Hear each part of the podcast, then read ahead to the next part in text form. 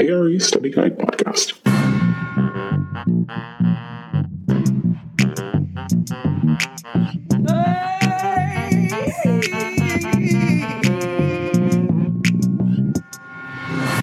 Hello, everyone. Welcome to another episode of the ARE Study Guide podcast. In this episode, we are going to talk about staffing resources. For your practice management exam, understanding how to select the right staff to work on a project is going to be vital. And in this podcast episode, I'm going to just give you a breakdown on the basics of this process. I highly recommend checking out the Architect's Handbook of Professional Practice, which is published by the AIA. It, it's massive, it's like 1,500 pages, but this book is vital, not just for your test, but for your own practice as an architect. It's really ambitious and really wonderful what they sought out to do with this book. They basically wanted to create a complete guidebook to being an architect. Everything that you really should know, not like technical details, but all of the other stuff. It's not about developing construction documents or designing buildings, but the general philosophies and all of the organizational and administrative stuff. I personally want to have my own practice one day, so I would consider this like the Bible for having your own practice. Even if you don't want to have your own practice, I think it's really important to understand what kinds of things the people you work for have to think about. And in doing so, you're not only more informed, but you'll also make better contributions to your team. So, highly recommend this book. And for this exam, try to find out everything you can from that book on how to select staffing assignments for a project. Another great book to read is Professional Practice A Guide to Turning Designs into Buildings by Paul Segal. That book is also so wonderful and way shorter. So there's no reason to not just throw it in there if you're reading the handbook, anyways. And for professional practice, I bought the paper copy of that book and I love it. It's a really great size, nice and small, uh, fits on my bookshelf quite nicely, and I can see myself referencing this book for the rest of my career. Highly recommend both of those books. And to be honest, I don't know how you are going to pass your exams without knowing those books. All right, so let's dive into it. In Paul Segal's book, he says that the internal organization of an architecture firm is typically going to be organized in one of three ways horizontally, vertically, or a matrix. A horizontal organization of a firm is when you have departments. The workflow is going to move like an assembly line.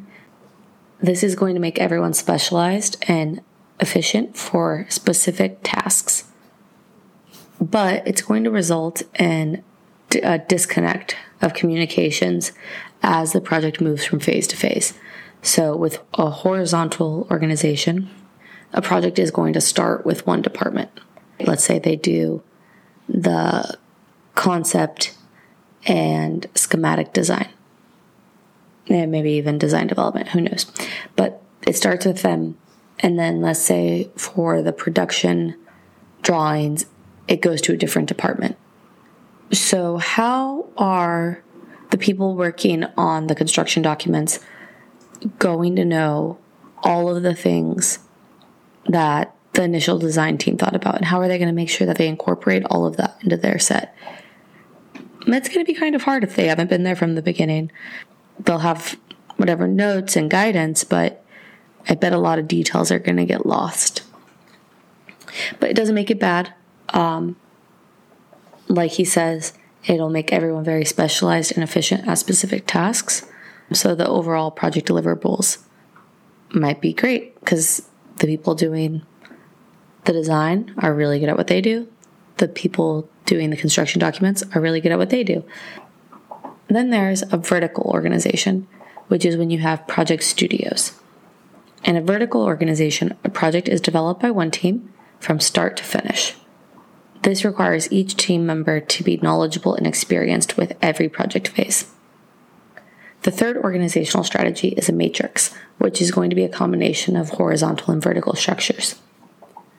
This is when a project is going to be managed by one team from the beginning through end, but specialized staff will join the team as required during each project phase. Staffing. So I think for the practice management exam, when they talk about the staffing roles, they are going to be more focused on the architectural professional staff.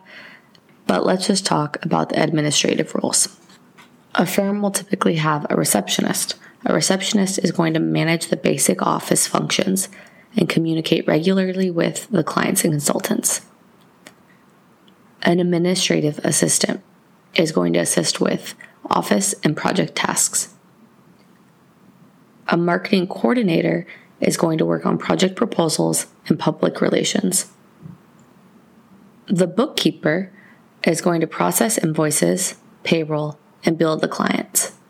Human resources is going to help with the hiring and firing processes, manage the employee benefits, and assist in navigating internal conflicts. A CDFA is a certification for individuals who have developed the administration skills related to the tasks of a design firm. Human resources. Depending on the size of the firm you work for, you may or may not have a human resources department, which is kind of a bummer because human resources is really important. The roles of a human resources department or professional is going to include employee recruitment, the hiring and firing, employee benefits and compensation, onboarding new employees, legal compliance, making sure that a firm is doing everything legally, professional development, assisting in managing the communication between the leadership and the employees, facilitating performance reviews, and developing and updating the employee handbook. These are crucial things to the success of a firm, and if a principal has to be responsible for them, it can create some sticky things. It's nice to have that human resources person there to serve sort of as, um, for lack of a better word, a middleman.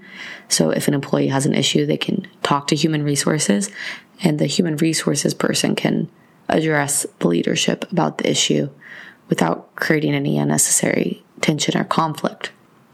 So, if a firm is in a financial position to afford human resources, it's highly recommended that they do so. These days, you can even outsource human resources to a third party. If possible, human resources is a great add on to a firm. Let's talk about some terms sort of related to human resources, but related to the hiring process. So, at will employment is the concept that either the employee or the employer is able to terminate the employee's employment at any time for any reason. So, I have a friend that lives in France, and when she gets a job, she signs a contract for like, let's say, a six month period or a three month period. And I don't know how that contract can get broken, but I think in general it doesn't. You're signing up saying you are going to complete the full duration of the contract working for that company.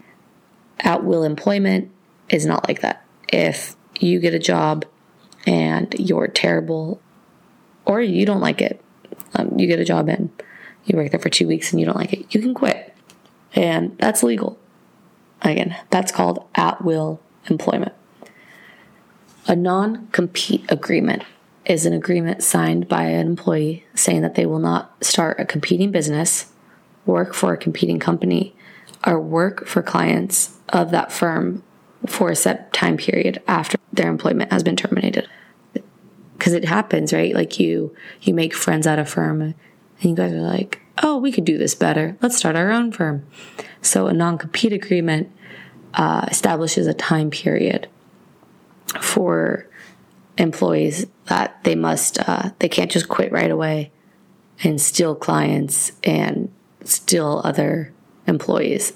A non-compete agreement says you have to wait a set amount of time before you engage in any of those activities.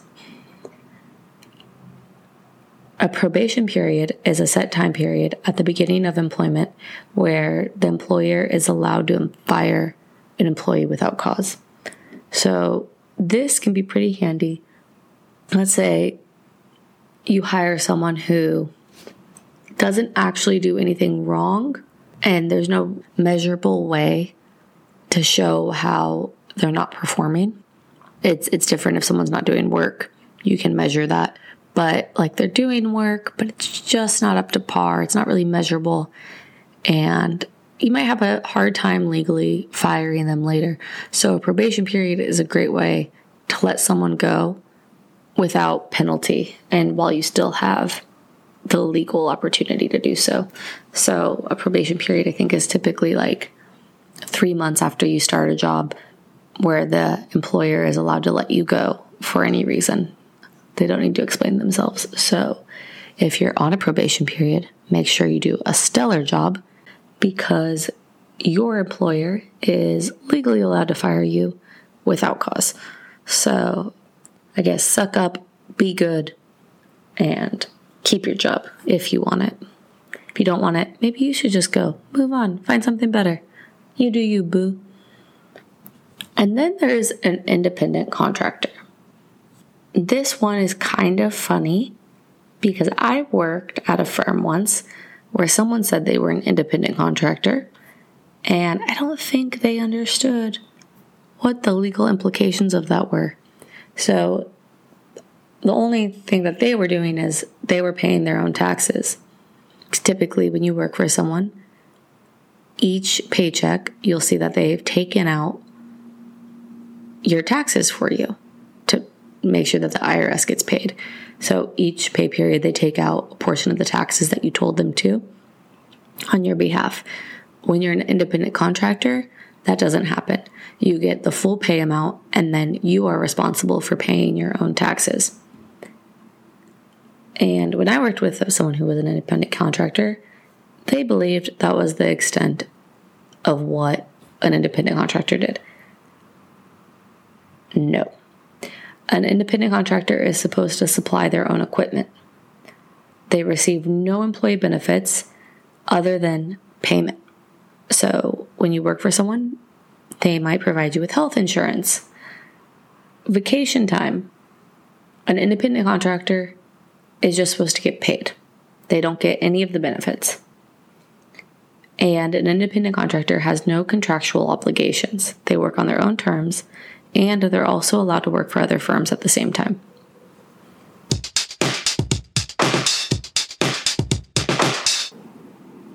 Let's talk about the typical roles in an architecture firm.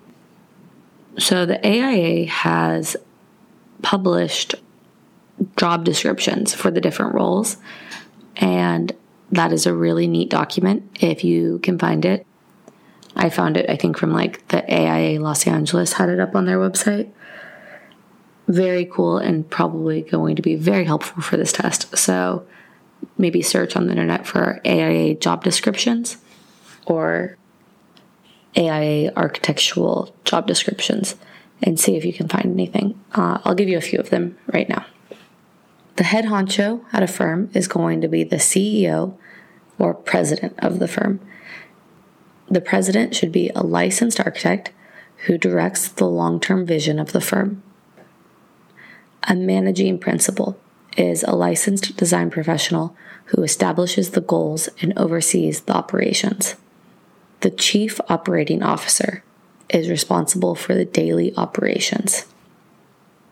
Director of design develops design standards for the firm and supervises the design a director of design may be the director of a specific studio within the firm or the director of design for the firm at large.